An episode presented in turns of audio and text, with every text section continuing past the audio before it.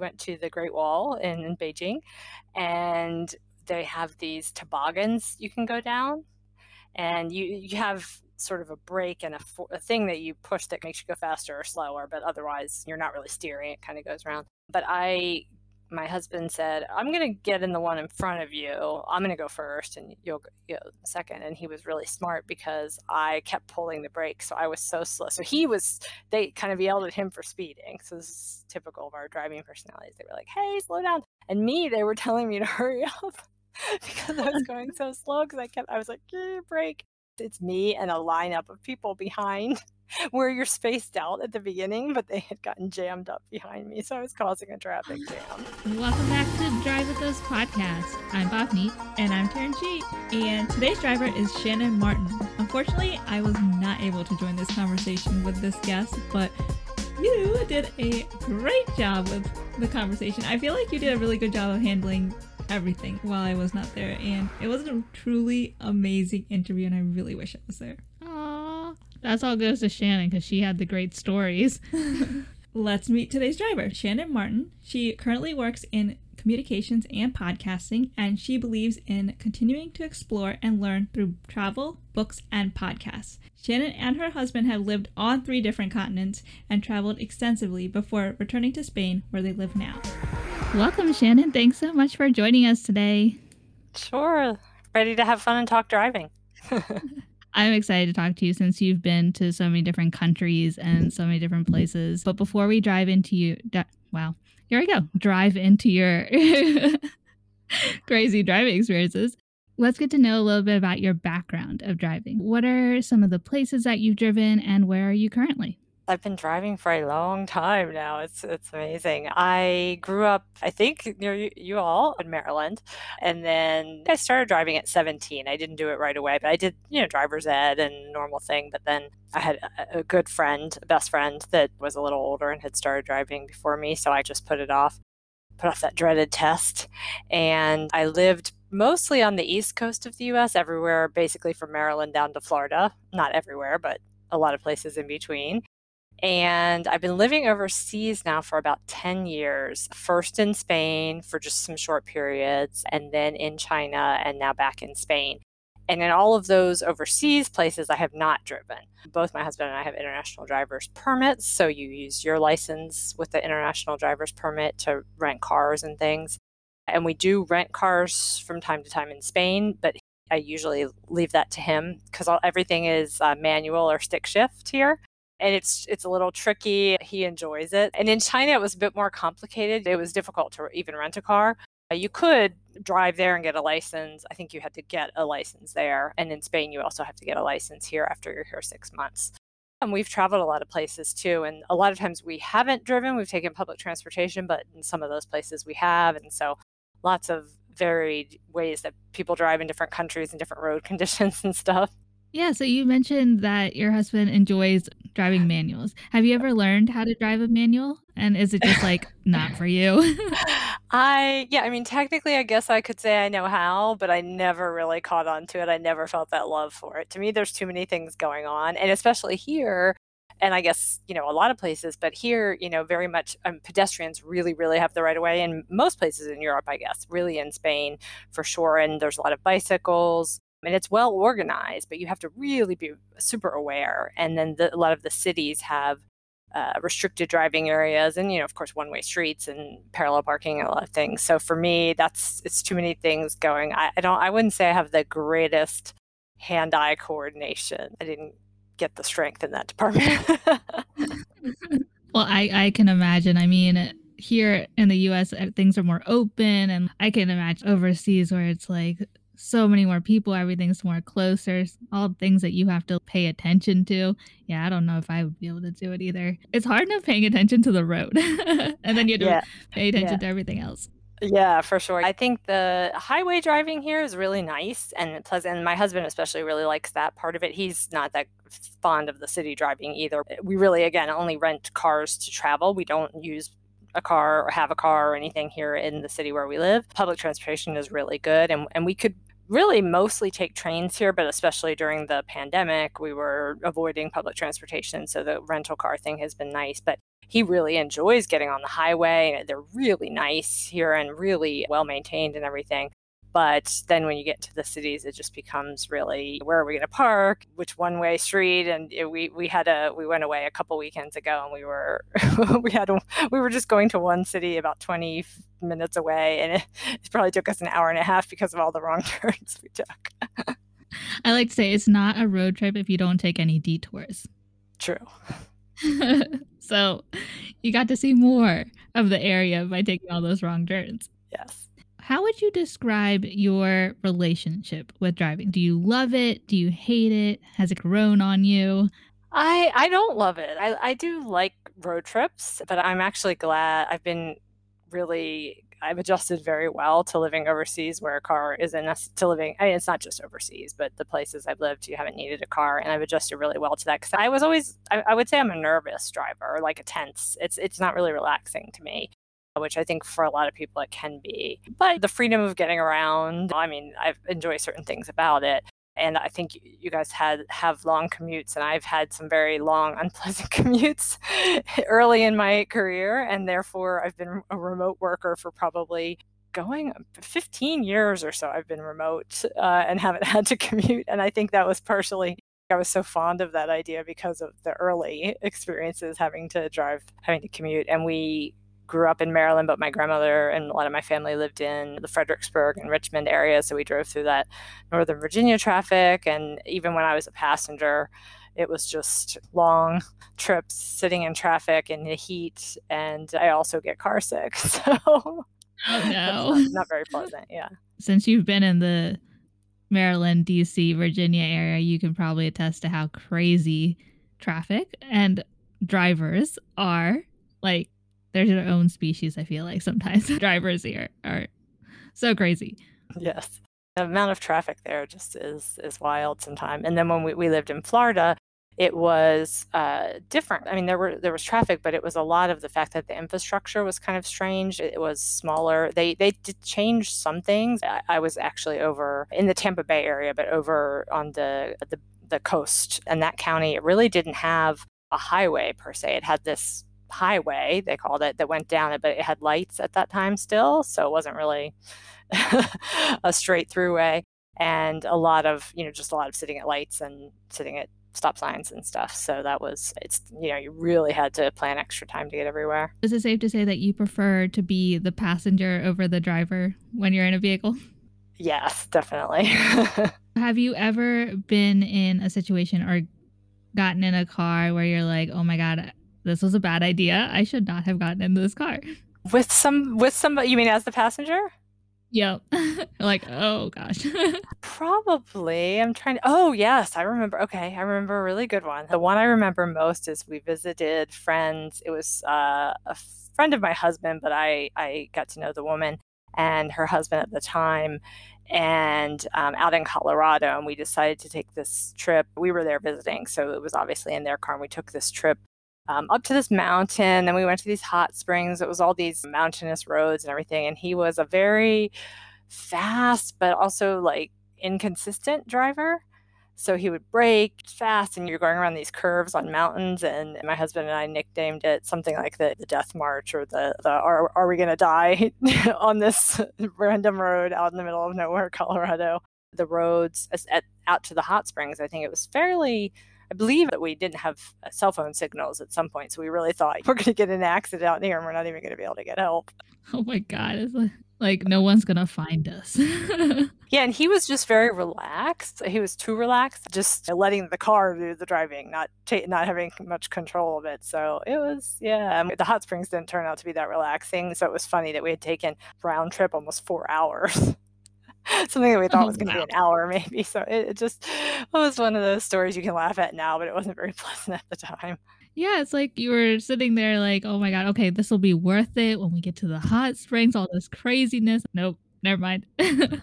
Well this is a great segue into your craziest driving experiences. So what would you say is one of your top three craziest driving experiences? This was as a passenger but we were uh, in sri lanka And most times there, you can either do public transportation, the trains to get around, but a lot of people hire a driver, and your driver is actually with you the whole 10 days or whatever that you're there and actually sleeps in accommodation either near where you sleep and it's all in a package and they're and they're wonderful but our poor driver had car problems. His car was overheating almost the whole time and it's it was hot and there's a lot of getting behind an old motorcycle or some you know uh, there's not good emissions control so there's a lot of fumes coming off of vehicles and you get stuck behind horses and cattle and elephants and turkeys and you know, all kinds of all kinds of animal life which was actually fun a really fun part of the trip and it was one of the most beautiful drives. It just that was the, one of the most magical parts of the trip. Unfortunately, slightly ruined by this situation with the car overheating, because then we would have to just roll down the windows, turn off the air conditioning, boil, and I, I mentioned I get car sick, and so I was fine normally, but then when you're hot, and you're on sort of windy roads and things, it wasn't that pleasant. And so, several times we had to stop and just wait for the car to cool down. So they were already long drives with a lot of obstacles. And that was pleasant to an extent. But then if you have to just sit on the side of the road for 20 minutes for the car to cool down, it gets a little tiresome. And then on the way to the airport, it's he, supposedly he had gotten it fixed, but it was still happening. And here we are. We have a long flight. Back, we lived in China, but it was still a fairly decent flight. And you don't want to be feeling sweaty and gross and practically missing your flight. We left probably significantly more time than we needed to be safe, and we still just barely made it. So that was definitely one, and the the windy roads through the mountains the other. I've been in a few accidents, mostly as the passenger. I was hit as a driver, rear-ended by a, a kid that had just started driving. So I, that wasn't really crazy, but it was a bit of a unique experience because he was so nervous. Yeah, I can imagine. Yeah, he was really upset, and I was. I think I was just going to pick up carry out for dinner, so it was something where I ran. I said, "Oh, I'll be back in you know ten minutes," and then calling my husband saying, "Uh, no, it'll be a little longer." But his his father the kid who hit me his father was really nice and didn't want to do it through insurance because a new driver claiming something like that uh, mm-hmm. it'll mean the rates will skyrocket for a while. We got an estimate and he was really good to work with on getting the bumper. It was nothing nothing major. But i've been passenger of several cars that have been rear-ended. It seems like rear-ending is the thing that happens to just about everybody at some point. That's that's crazy. I mean, at least you were able to get it fixed and poor kid, hopefully at least his insurance didn't go up. I can yeah. totally understand like when you're in Sri Lanka, like the heat in India in that area. Oh my god. I don't know what time of the year you went, but oh my gosh, I can just I can feel it right now, like how hot you probably were mm-hmm. having to drive around with no AC. Yeah, yeah, not not a pleasant thing. And you get the car specifically. That's part of what they advertise. Oh, you'll have a driver and everything's taken care of, and it'll be air conditioned. so it's really uh, quite interesting. But yeah, I've had a lot of uh, experiences. Yeah, driving in different countries. I'd say in Spain, it it feels of course, cities, countryside is different, but it feels fairly similar to US type of driving. This Sri Lanka was very different because of all the stuff on the road, and we were in a lot of natural environments. We've actually been to a couple countries where they drive on the opposite side from the US. So New Zealand and Australia, that's you know, always unique. Getting even a passenger or a driver, it's puts your sort of sense of direction off a bit. Yeah, and were you were you the passenger in uh, both Australia and New Zealand? Yeah, I, I let my husband take on take on that task. But one thing that was cool in New Zealand was that we we rented a car for sort of the second half or more of our journey around the South Island of New Zealand. But the first half we didn't have a car and we went to this island near Auckland. And that Airbnb actually came with a car, which is something you don't find a lot. And so it was really amazing Airbnb experience.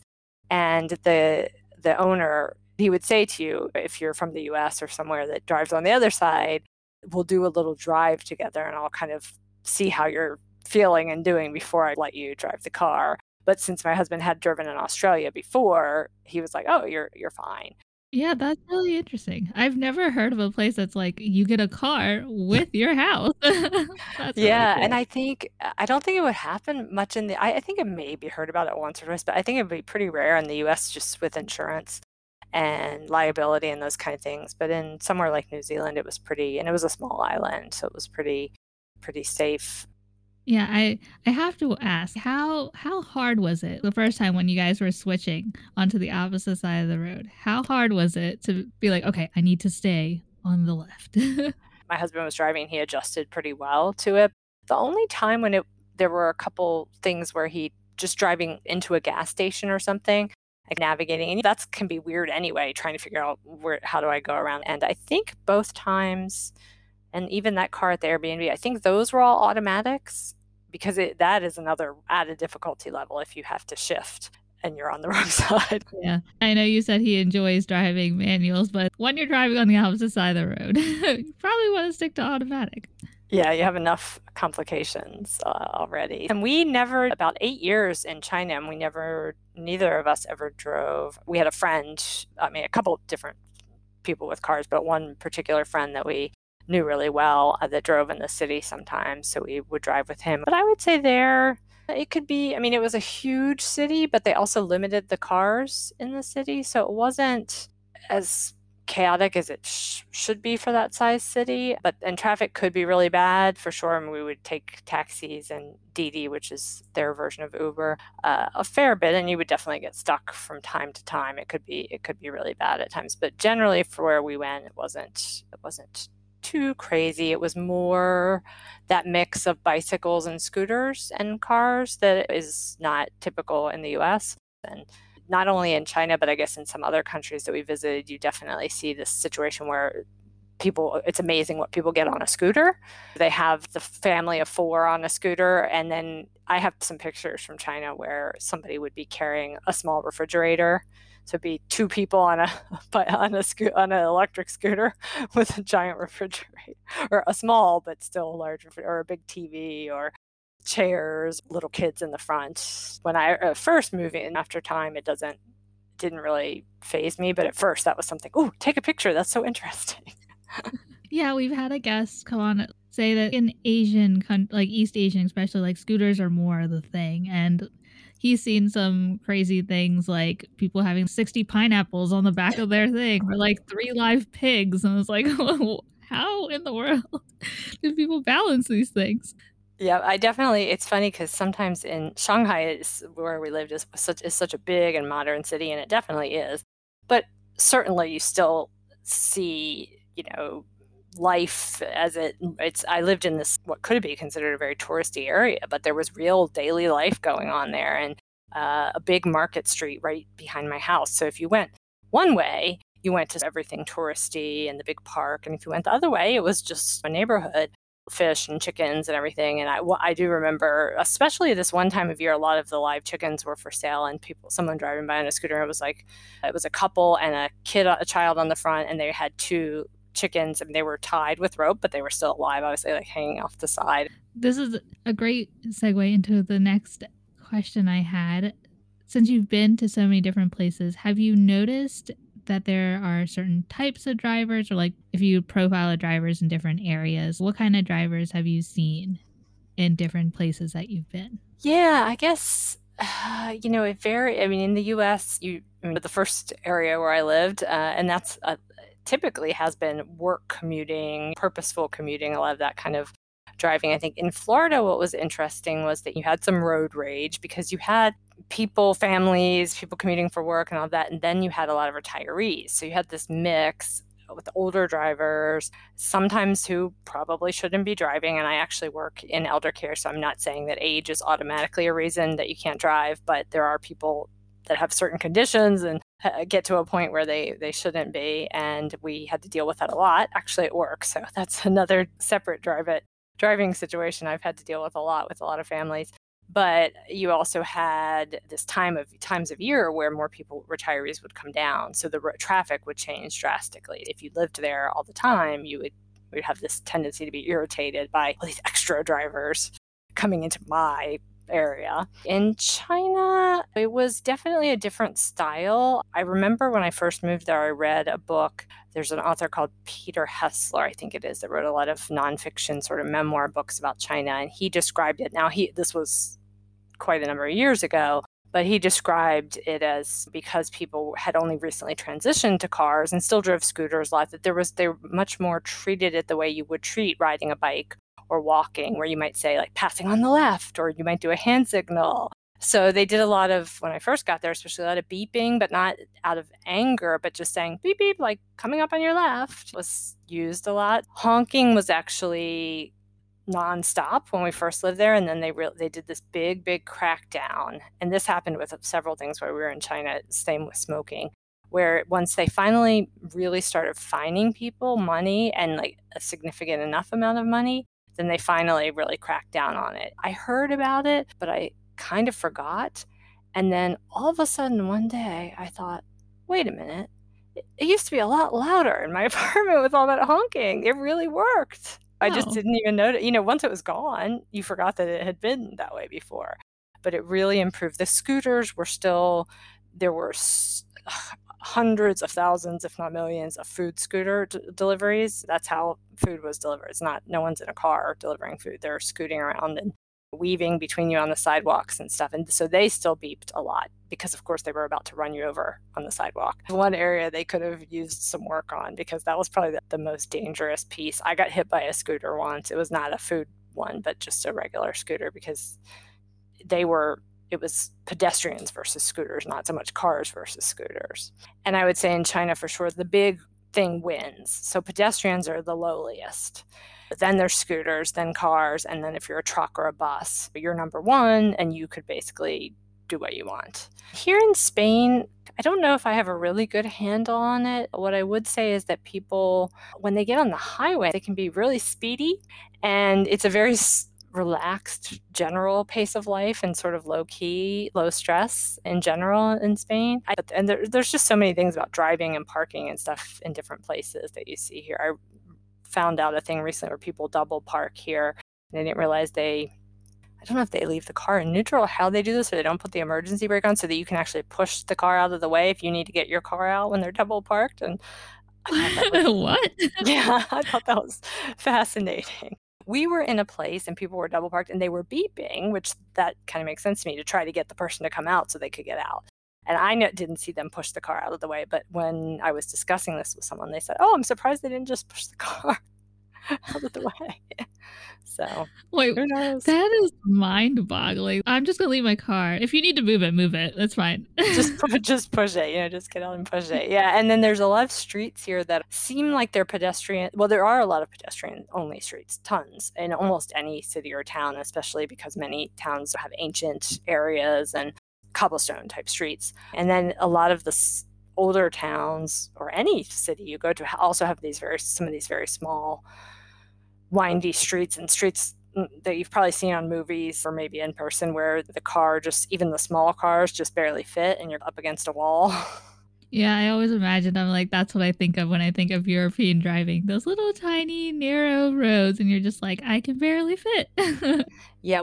And then in the cities and highways and just about everywhere, there's also a lot of roundabouts which are actually quite efficient, but sometimes uh, Americans especially aren't as used to those. We don't have a ton, I guess, depending on where where in the U.S. And so you have to know that how that whole process works. Yeah, I feel like here especially we've started getting roundabouts in our area and americans just don't know how to use one or at least in areas like what do i do with this? Because people are like um, do i use my indicators? Do i am i supposed to what do i do? And people will switch between lanes while in the roundabout and you're like no that's not how it works.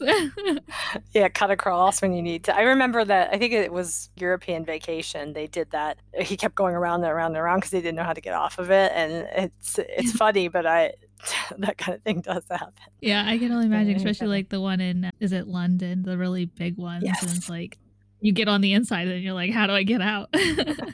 Yeah i can definitely i can definitely see that but they're they're efficient. I mean you don't sit at traffic lights so it can work really well it makes a lot of sense i'm sure from a city planning perspective now that we've heard a little bit about your crazy driving experiences around the world let's dive into what kind of driver you are. How would you describe yourself? You kind of hinted at this a little earlier, but how would you describe yourself as a driver? And would you say that your family and friends would agree with that? I think I'm I'm cautious, timid, a little stressed about driving. Not going to say I never speed, but I'm I'd be more on the side of being slow or at the speed limit. Typically, I I'll give you a story that's actually not driving, but it relates to driving. When I we went to the Great Wall in, in Beijing, and they have these toboggans you can go down, and you you have sort of a brake and a, a thing that you push that makes you go faster or slower, but otherwise you're not really steering. It kind of goes around. But I my husband said, I'm going to get in the one in front of you. I'm going to go first and you'll go second. And he was really smart because I kept pulling the brake. So I was so slow. So he was, they kind of yelled at him for speeding. So this is typical of our driving personalities. They were like, hey, slow down. And me, they were telling me to hurry up because I was going so slow because I kept, I was like, eh, "Break!" and he g- finished before me so he was there and he had his you know phone. He took a picture and oh, I, I, need to delete it somehow because it's me and a lineup of people behind where you're spaced out at the beginning but they had gotten jammed up behind me so i was causing a traffic jam. I'm not that bad on the road but I, I i lean towards being timid. My my husband would definitely agree with that and my family yeah, I think they would probably say I'm a fine driver. I don't think they would really. They might say I'm a little bit cautious. My father was my driving teacher, so he would probably be more aware of the timidness and also that I wasn't very confident. I remember just some crying incidents when he was trying and he was very patiently teaching me. It wasn't his fault but i was just upset with myself that i couldn't get certain things and parallel parking was a fun one for me. And i avoided the maryland driving test. You have to parallel park. I, I guess the tests are a little different depending on which place you go but you have to fully and very well parallel park so I did that, and then I don't think I parallel parked. I, I remember specifically in college, at one point I had a car, and friends had cars, and you might be helping them park. And I would drive around and around and around and around and around until I could find a place in the lot instead of parallel. And then sometime I think one of my friends just pushed me, or it was the only option, and I did it. And I thought, what have I been so afraid of? It's not that big of a deal. And it's not, you're not even talking about the city. So it wasn't there wasn't a line of traffic waiting, yelling at you generally. It was pretty calm. So I don't know why uh, I was so timid about that. But then I got more confident with parallel parking. Yeah, parallel parking is one of those things that people, when you're first learning, they really are like, oh my God, this is the scariest thing. It's the hardest thing you're ever going to do. So it just kind of like is with you until you just do it. And then you're like, oh, that wasn't that bad. yeah. So, would you consider yourself, when you are driving, someone who honks at other people? Not very, not very often. Because I, I know you didn't drive in Asia, but like obviously honking there is completely different. Which I like the point that you made earlier that since it was scooters first and they were transitioning to cars, you're used to that in a scooter sense, and then just translated. And it kind of explains a lot of why a lot of East Asian countries are very loud and honking. I know India, everyone honks everywhere.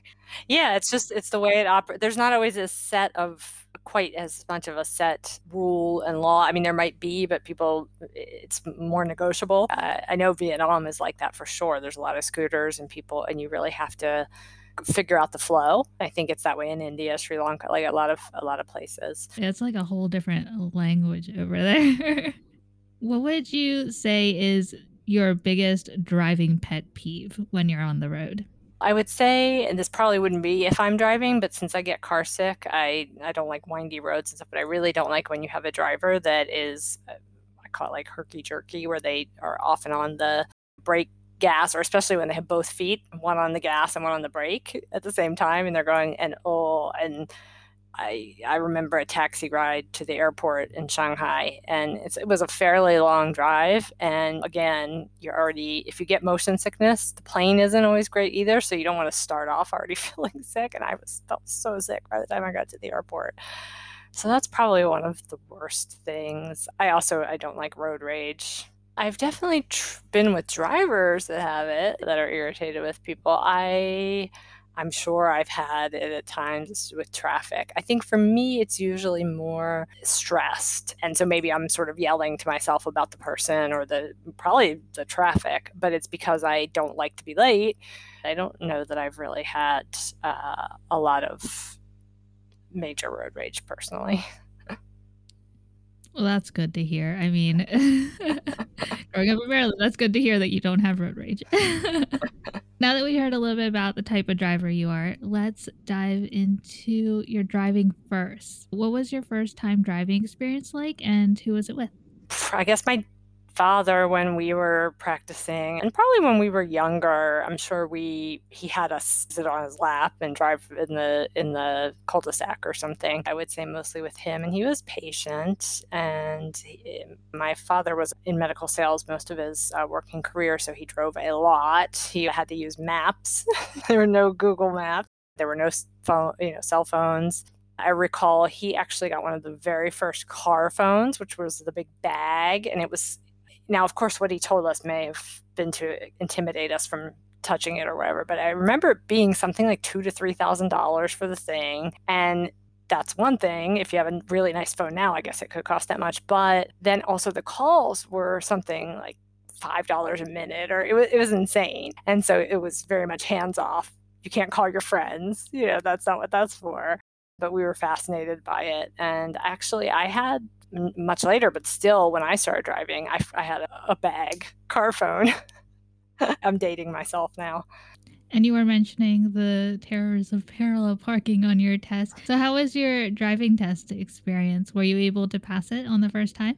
I no, I failed the first time. I'm remembering. So I did driver's ed, and then I got the learner's permit, which is like the written test. And then I no, I know I definitely took it once and failed. So in people all over the world won't necessarily know, but it, the the main DMV, which is the Maryland motor vehicles is in Glen Burnie, Maryland, and that and then there's different branches, but only some of them do the tests. Or this is the way it was, and so I did mine at the main one, and it was no pretty notoriously hard. And the thing that I got caught on the first time that failed me, it was an auto, you know automatic failure. They had a no right on red traffic light, and it, they they make the sign very hard to see. So you're paying attention that you're not supposed to do that. And I'm pretty sure in driver's ed we went over what might catch you up, and that was one of the things. But as soon as I did that, I didn't even get to the parallel parking part the first time that happened. Because once you do that, that's automatic failure. They just take you back. So I failed the first one, and then I I passed the second one just fine. That's nerve wracking. yeah, it's, it's really interesting that you said the the Glen Burnie one is notoriously hard. I guess it's changed because when we went to go take our driver test, it's that one's actually known as being the easiest because it is the mm. headquarters. I guess they're super busy. I don't know. Oh wow. Yeah, and the one that's near us is known as being really hard. And so ah. like people will purposely avoid it. That was really interesting. But also the fact that they made you parallel park afterwards after you did other parts of the test. Because i feel like at least in our area they make you do it first so that way if you can't do it you're done. Like don't even go on that's the road. smart. That's really yeah smart. And although i was glad that that first time when i failed the, the from the light that it, I was glad that wasn't in a way I was glad that wasn't after because if I had gone through parallel parking and then failed on something simple like that, which I probably would have been more likely to miss it at that point because I would have been flustered by the parallel parking. But yeah, it's it, I'm sure a lot of that has changed, and it is fascinating. I'm sure you since you guys have talked to so many different people how different driving tests are just within the United States, even within a state, but between different states, some are very much just drive around the block. and learners mm-hmm. permits work differently and all of that. And if if I ever just if we ever decide we want to get a car here in Spain, we actually as Americans there's no exchange process. Unfortunately because the US has state by state, they often can't do reciprocation with places because they don't have a federal. If they had a federal license, it would be easier to work out. But because of that, they don't have any reciprocity or anything on that. So, literally, if you've been driving for 40 years, you move here, and after six months of being a resident, you're supposed to get a Spanish license, which is starting from scratch. So, you have to take a written test or computer and then a driving test. And it's uh, what I understand is similar to what I had heard in China. It's very minute details on the written part and you really just have to take a million practice tests and memorize. And I didn't really know what that was all about. I thought, oh, driving rules, okay, yeah, you'd need a refresher anyway. My our Spanish teacher was telling us, no, it's things. I mean, it's got a lot of first aid on it. They want you to be able to do first aid if you get in an accident or something. It's got a lot of car car maintenance and car safety. And she said that's where it'll get very complicated. Where they'll say, let's say your tire pressure is supposed to be, I don't I obviously don't know what I'm talking about, but 200 psi or something. And she'll say there will be two answers that are like, should it be 212 psi or 215 psi? Or the hmm. centimeters, they'll be one centimeter off. So it's not that the answers are, they're, they're purposely eh, very detailed to where you could still very much know what you're doing and know a lot of the things very well. And that's the only way to to pass that is really to be able to memorize certain those certain parts. That's really interesting. Yeah. I mean, I guess it's also a good thing that they then you're really prepared. You know what to do because here it's just like, what do you do at this intersection? All right, you pass.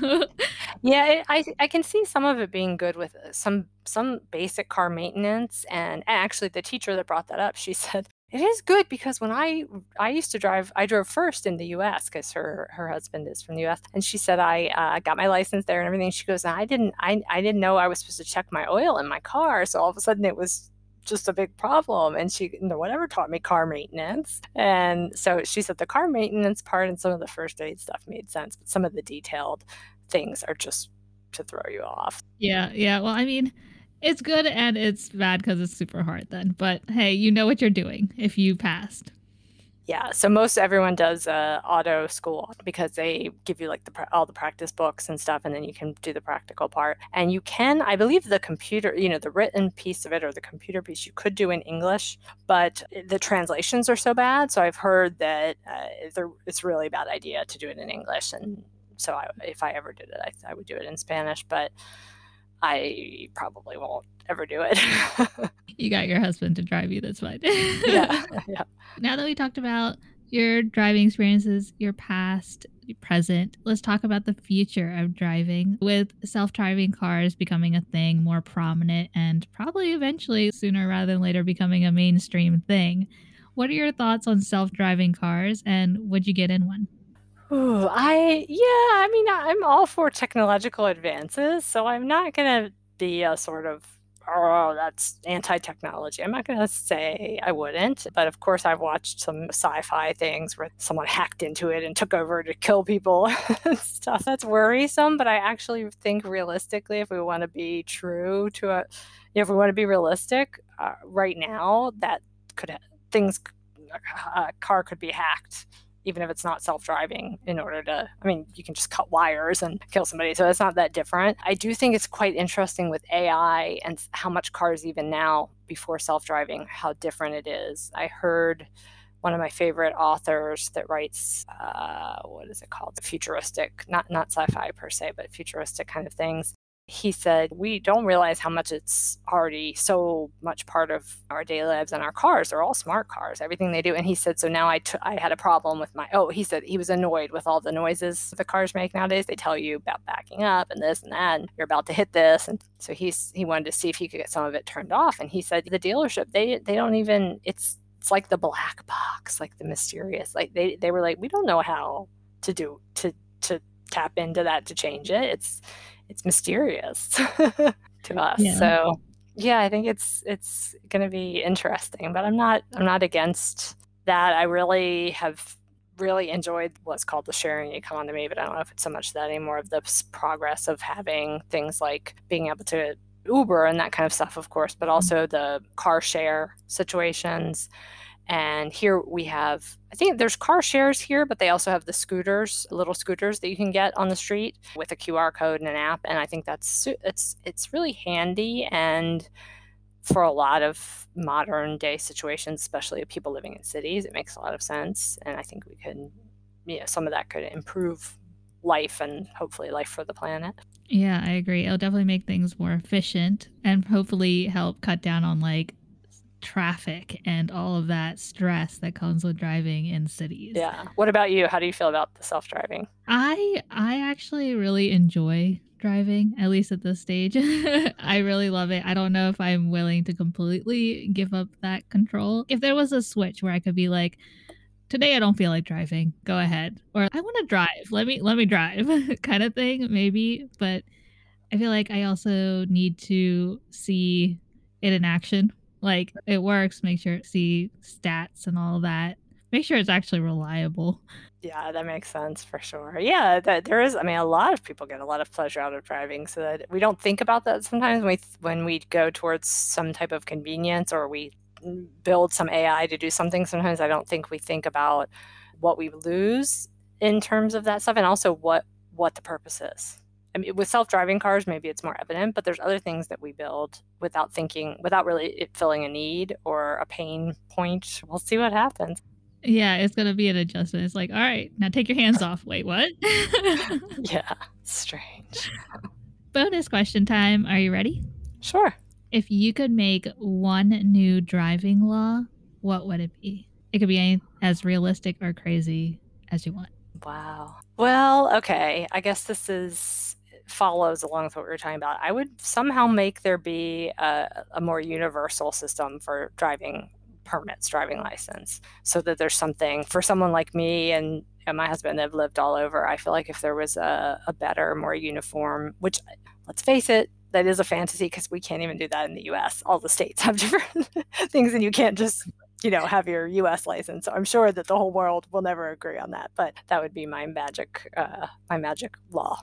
That, that's actually a really good one. I I agree with you. Like even state to state is so crazy. Having at least a way that you can transfer between countries would be amazing. So you don't have to go and take this super hard Spanish driving test. Yeah, and at a minimum, I would like there to be a U.S. license. I mean, if, if we can't get the world to agree, it would be nice if there was a because for people, so many people I know that have lived overseas at different points, you really a lot of times you don't have a state residency anymore if you don't maintain a home, and so you fall in this weird gray area. We already had to renew our licenses once, and we no longer had a tie with our previous state, so we were kind of lucky in that my family, our family members lived back in Maryland, and we were able to sort of okay, we get some bills sent there and stuff, so we can take that to the DMV, and since we had grown up there and had licenses there before, I feel I don't know for sure, but it seemed to make it easier because they pulled up old information, even though it was many, many years before. They pulled up old information, but there's really no there's different ways that people navigate that. There's nothing set, and it's it can be very strange to figure out and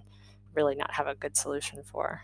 Yeah, that that's a really good one. I I mean, as you said, who knows if it'll actually happen? How realistic that would be, but one can hope. Do you have any final tips that you would like to give new drivers or listeners? Any advice? Enjoy what you can of it, eh, whether it's as a driver or a passenger. If you're someone like me who knows it's not their favorite thing to do to be the driver, then you can enjoy being the passenger too. But it's it is an enjoyable experience to be able to like we're we're lucky that we have cars we can get around places and see things, especially in the US that are really not accessible a lot of other ways.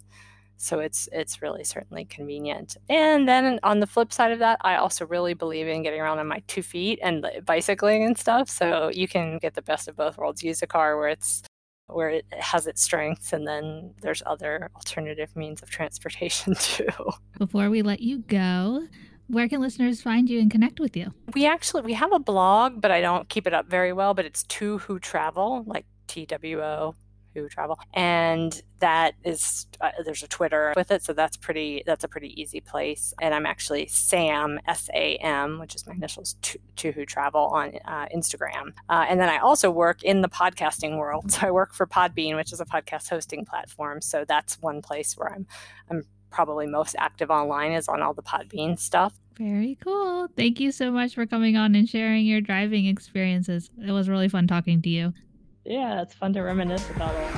It was really interesting that she mentioned her driving law would be having a universal US driver's license, which I I mean, I guess it makes sense in a way that every state in the US has its own laws and own requirements that as soon as you cross state lines, some may not have gone through as intense of a driving process as other states may have. But it's also really interesting to think about that other countries do not have that. You get a like I don't know Spanish license. Yeah, or- that's what my question was. Like India, for instance, that's the only one I can think of. The on my head has its own s- states per se, but do they have one universal license for the entire country?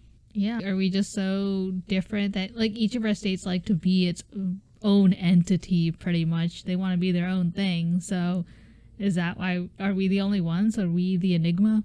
That's what I'm curious about. Do other countries have specific like like each state or each area has its own test or is it universal throughout the country? Yeah, if you are in a country where you have different licenses depending on which region or state you're in, let us know below. Why are you whispering to them? In the comments, secretly tell us.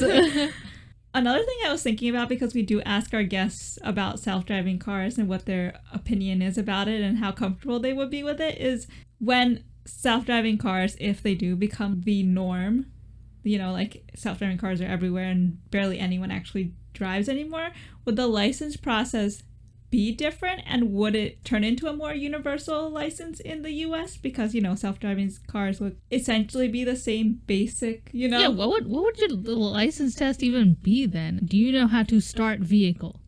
All right. Do I you guess know how to sit in back of vehicle. Good job. would you even have to? Or would you have to take a basic crash course in how to take over if something were to go wrong? Yeah, I feel like you would still want some sort of basic understanding of if you're in a situation, oh my god, I need to take it over, or basic maintenance of how do I start, stop this vehicle. I still need to know how to do that. In my mind, what I also think self driving cars could go that way, or it could turn into kind of like you getting on a train where you just kind of It's hop just in. ready for you. Yeah. You, where you push a button on your phone and be like, I'm ready to go. Or it's like in amusement parks where it's on a track and you just kind of like hop into your so you seat. don't even get your own car anymore? No, you get your own like gondola, your own little space, but you're like on this track that just keeps going. So it's just public transportation the whole time. Well, isn't that what self-driving cars kind of are going to turn into? No, because you'd still have your vehicle. Right, but I feel like there will be distinct paths or something that It'll be like those anime sci-fi movies where you just like hop into whatever you want. It's like constantly going. You're like, oh, time to go. Oh. yeah. go. I'm here. yeah. I wonder I just like that noise. Oh. and that's how I imagine them hopping in, just like ooh, butt scoot.